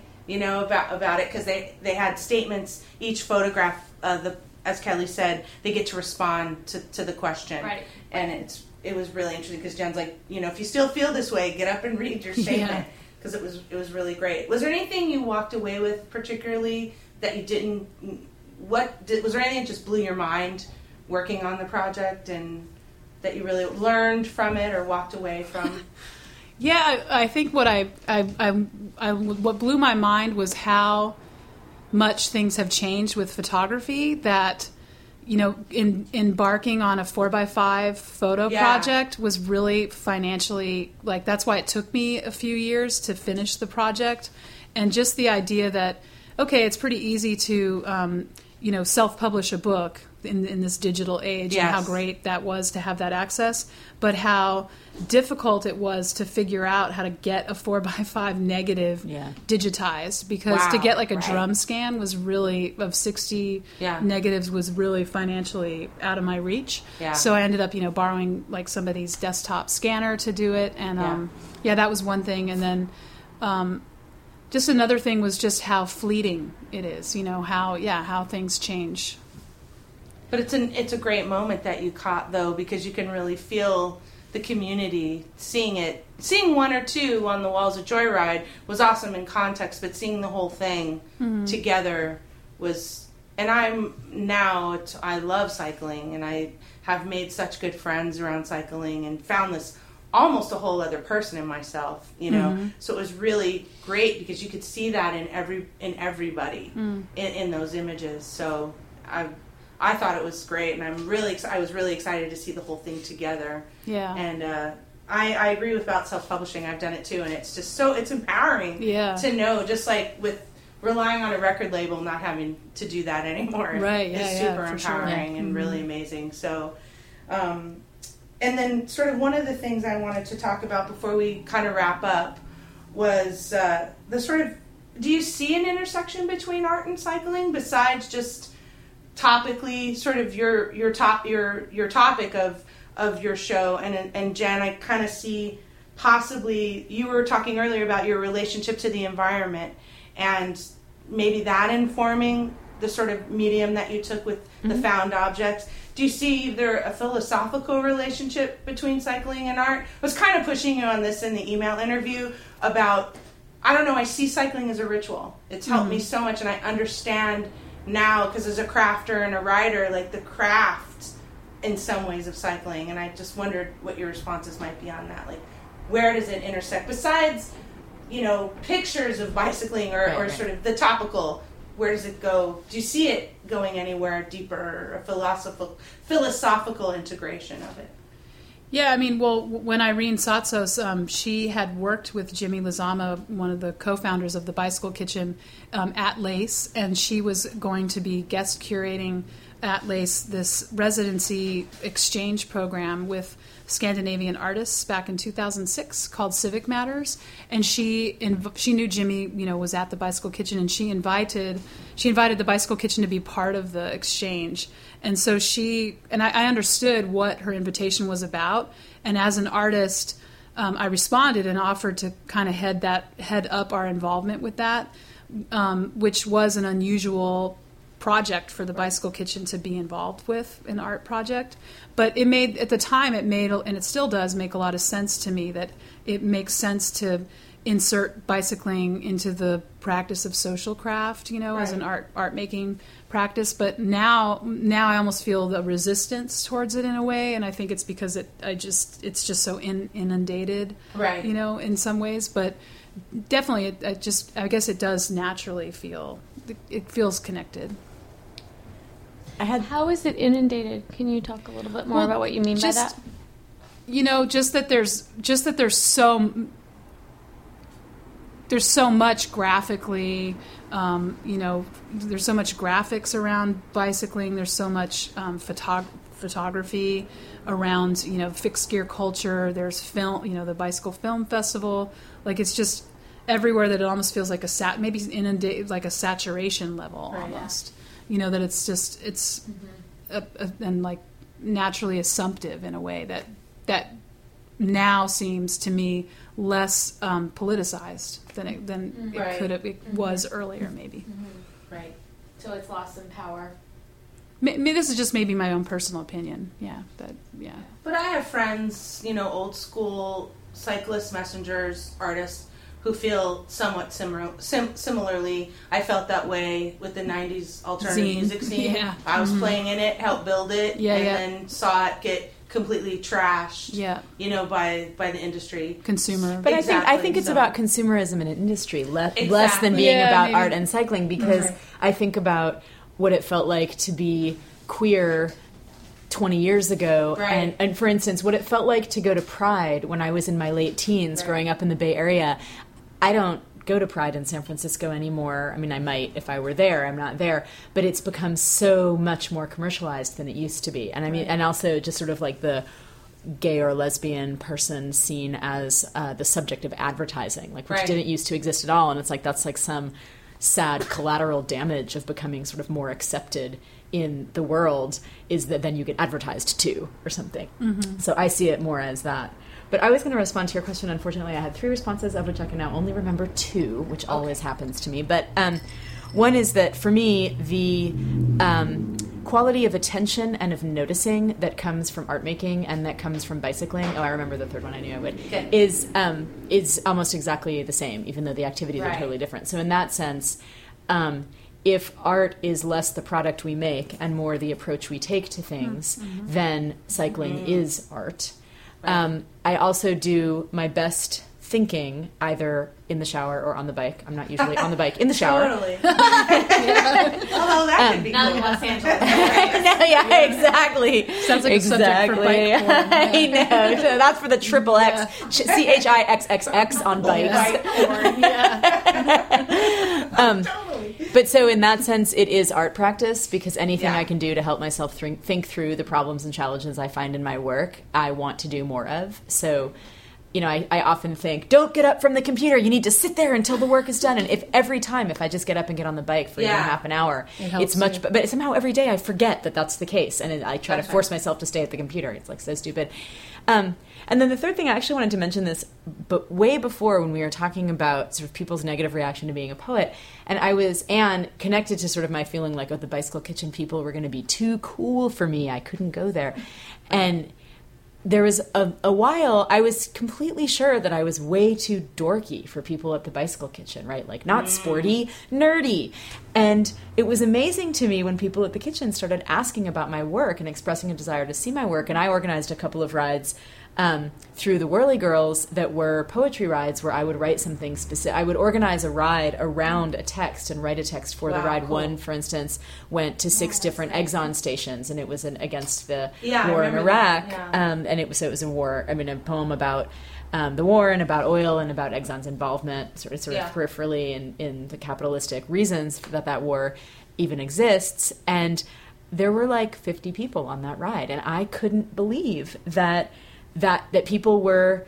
I thought, oh, I'm gonna st- we're gonna stop at the gas station and I'll read my poems and everybody's gonna be like off daydreaming or drinking a beer, or whatever. And people totally listened and were and were interested. And so that idea that you can bring your whole self into whatever space you're in, whether that's the bicycle kitchen or a bicycle ride with the Whirly Girls or any Yeah. other group, was Well, really amazing to me. And the bicycle forces you to bring your whole self to it. Yeah. does. Mm-hmm. Yeah. Yeah, and something I wanted to, to respond to with that was that idea that I guess that that's what I'm reacting against is that to me, um, I sort of actually say this to to the volunteers of the bicycle kitchen because um, it's a constantly changing group of folks. Is that you know you tend to talk about the bicycle kitchen as a third person, but that the the real the reality is is that it's a very now space. Like the space is what it is because it's happening now, and that's the whole thing Right. about cycling is that it's a very visceral now experience and and so that's the whole part for me that seems like I, I don't want I want I don't want that to get lost in the the art making the like prod project uh, sorry my tongue is twisting products that are being made yeah. you know that they're just it's just ending at this product that then we have to consume Right. where it's like instead of you know consuming a poster of a you know bicycle or a, a, a graphic or a photograph i'd rather much rather be out with my friends riding my bike Right. Which is part of why we organized rides around Kelly's show, and we hope that all you listeners out there in Radioland will come with us. yes Yes. Yes. So I think that um, do you have any kind of we've confiscated so much space in your show. Are you No, How you doing? I, I'm I'm great. I'm so excited and full up and just wonderfully ecstatic about everything we've talked about. It's been really a pleasure to to share this conversation with with all of you. So oh thanks Thank you. Thank you both so much for for doing this and hauling your bikes and selves all the way out from from uh, Highland Park and surrounding down here to, to Mid Wilshire and Little Ethiopia. Totally Yeah. appreciate it and uh, being part of this. And you know, this is a really cool thing April's doing and creating this really widespread community really in a very short amount of time. Yeah, so great. we're re- really happy Wonderful. to have you and really appreciate it. Mm-hmm. So one of the things we just want to touch on before we go is info on both exhibits. So Jen, where can we, when can we sort of have, since we're here in California, when can we, will you be putting anything online or anything that we can look at it? Yes, there will be. There is a an online zine out of Belgium called Alligator. I don't know its URL, but if you googled Alligator Zine, Okay. I'm quite sure it would come up. Okay. And right now, this instant, you can see some of my daily news poems, which I make off out of the front page of the newspaper every single day for a year. Um, a week's worth of those poems are up there now, and then once I'm done documenting the installation of the quilted poem, that documentation and some pieces of the quilted poem will go up on that website. So, unless you happen to be in Wendover, Utah, And when will there be an opening? Will there be? I don't know exactly. I'm going to install it definitely by mid November. If not, Okay. if I have time to go there in September, I will. Okay. And it will be up for a year. So there will be something. okay, cool.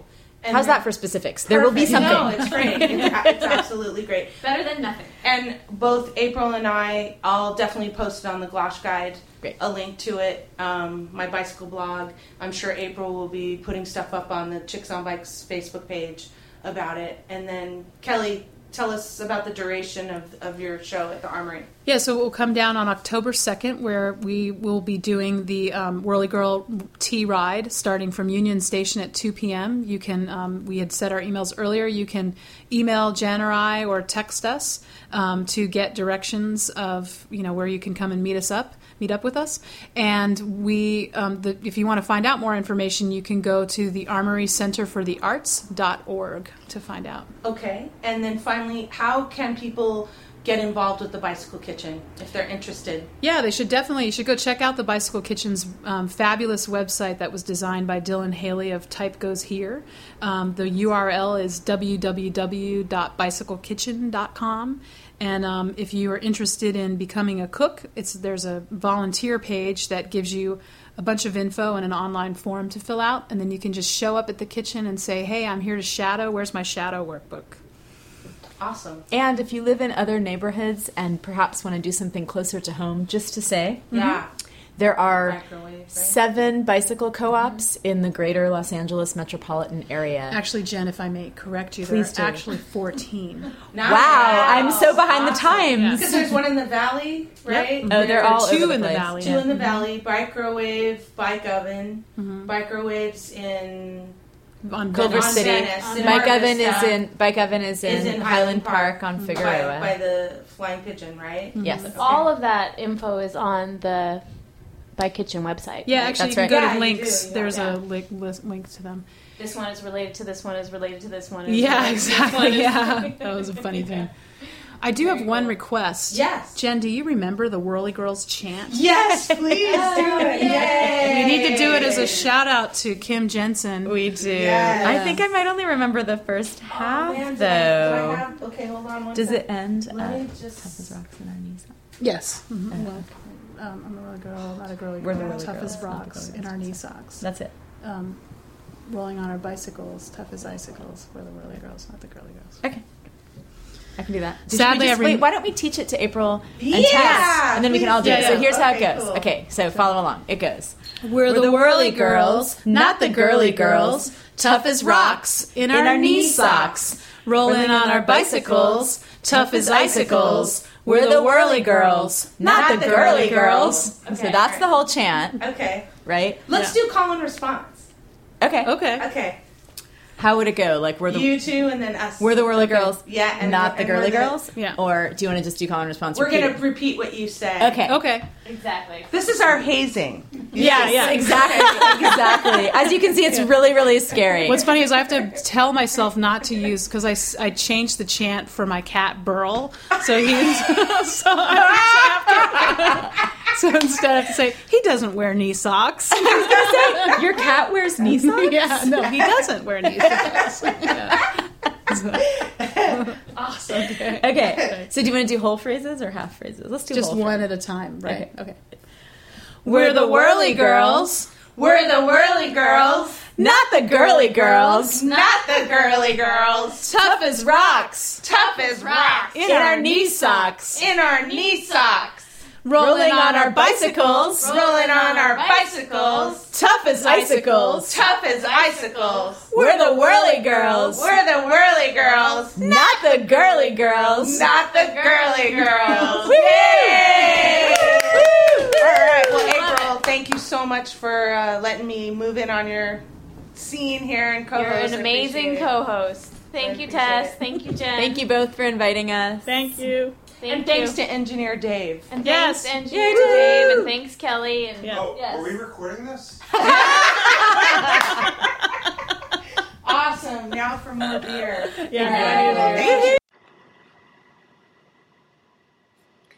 All right, for the last few minutes of the show, I'm going to do a book review. I decided to start doing book reviews because, well, it's summertime, and if you haven't dove into some fabulous books, then we're going to inspire you.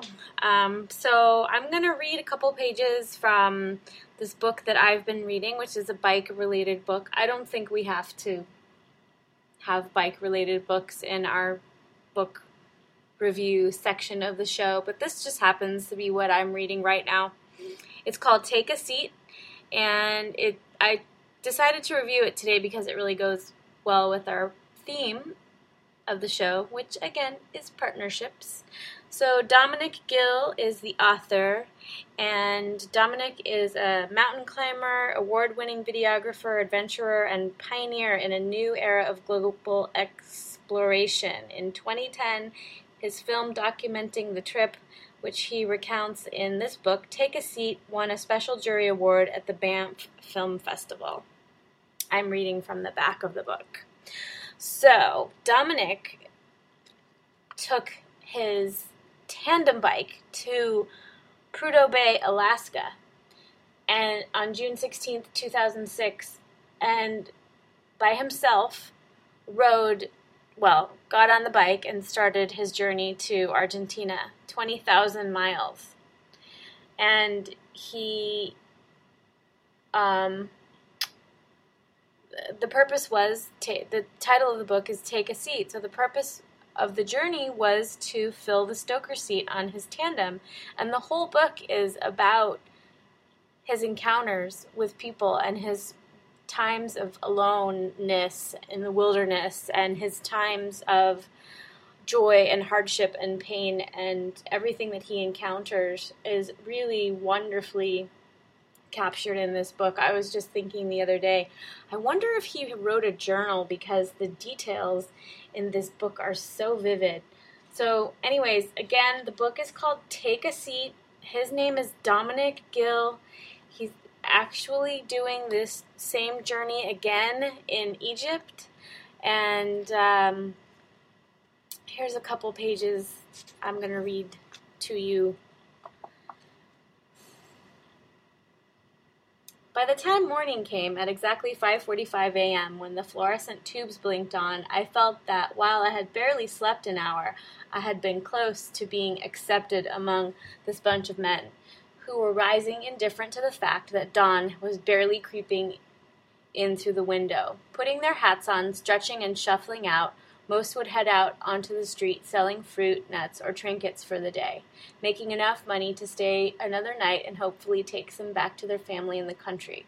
I was, in comparison, impossibly rich, having no need to work and instead bumping Achilles, Achilles is his bike, sleepily back down the step onto the street to head south into the jungle. I shall never forget that night in that dormitory, the simple, unquestioning, and straightforward way in which they treated me despite our differences. Any brave promises of joining me on the bike that I'd heard in the darkness the night before had, by the time we had all wiped sleep from our eyes, vanished. These people had to work. There was no time to have a play on a strange bicycle, other than perhaps a brief and wobbly circuit of the small courtyard before hefting a huge bundle of alfalfa or other produce and setting off for the day. The concept of international bicycle travel inconceivable. Playtime, I was increasingly beginning to realize, was not an option for these people. Hence, I rarely picked up a companion when I rolled through communities in the countryside. Fields needed plowing, corn dehusking, cows milking, children and the elderly caring for, none of which can be done easily from the uncomfortable back seat of a stranger's bicycle built for two.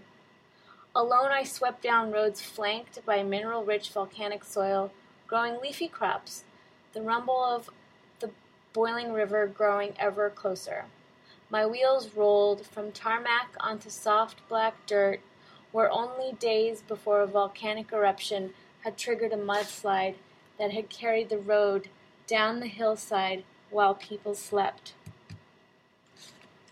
Banos was a local tourist hotspot, the hot springs and volcanic attracting domestic tourists from the city as well as travelers like me. The only colonial main street was lined with sandwich boards advertising climbing trips, rafting adventures, or competitively priced pizza, all in English or something resembling it. Unlike Latacunga, I was unlikely to be able to afford a hostel here, and so fell back to my well practiced Plan B. hang out in the small square where Achilles would receive curious glances, and tourists and locals alike would come and talk to me, perhaps bringing with them an offer of accommodation of some kind. It worked, and on this occasion the Good Samaritan came in the form of Rodrigo, a local, excuse me, a local hotelier and textile shop owner who applauded my efforts before cycling with me up the hill out of the small town center. We arrived, not at his hotel, but at a house that lay empty and bare at the foot of the volcano, which was billowing fumes that mingled with the clouds brushing the tops of the deep, tangled forests above us. Rodrigo, a thick-set, bald man with a friendly brown face, trustingly gave me the keys, and after I'd swept a thin layer of volcanic dust off the bare floorboards and shifted some broken old furniture, I laid out my mat and sleeping bag, occupying a house that had lain vacant for more than a year since the threat of volcanic eruption left this part of the small city, being directly in the line of a mud or lava flow, largely empty. I spent three days walking in the valley from the thundering waterfalls deep in chasms where a permanent mist of water vapor encouraged vines and mosses to grow to the muddy slopes of the Tungurahua, whose crater puffed above me in the cloud. The dense network of foliage on the volcano's steep slopes caused me to claw through the muddy ash, squeezing through gaps in giant root systems that had grown up since the last catastrophic eruption. Rodrigo, obviously inspired by my unique journey, decided to abandon his family and join me as I journeyed through the jungles that nudged up against the foothills of the Andes. That's a great place to stop. So I love this book. It's just been such a joy to read and has really inspired me to um, do some more, well, to, to really get into touring um, now that I have a bike built for it. I have about 100 pages left of this book, but it's as the the as I finish it, I, I'm reflecting on how this journey of self discovery has had a profound impact on him, and he's continued to do this work. And he actually um, has used this concept of tandem cycling um, with uh, people with terminal illness too. So, again, amazing hero, Dominic Gill. Check him out. He's got a Facebook page called All Inclusive Adventure. And um, yeah, so that's the show for today. I hope you all have an amazing week, whatever you're up to. Please uh, go ahead and follow us on Facebook and send me an email, april at chicksonbikesradio.com. And we have a new Twitter handle, Chicks on Bikes Go. Have a great day. Bye.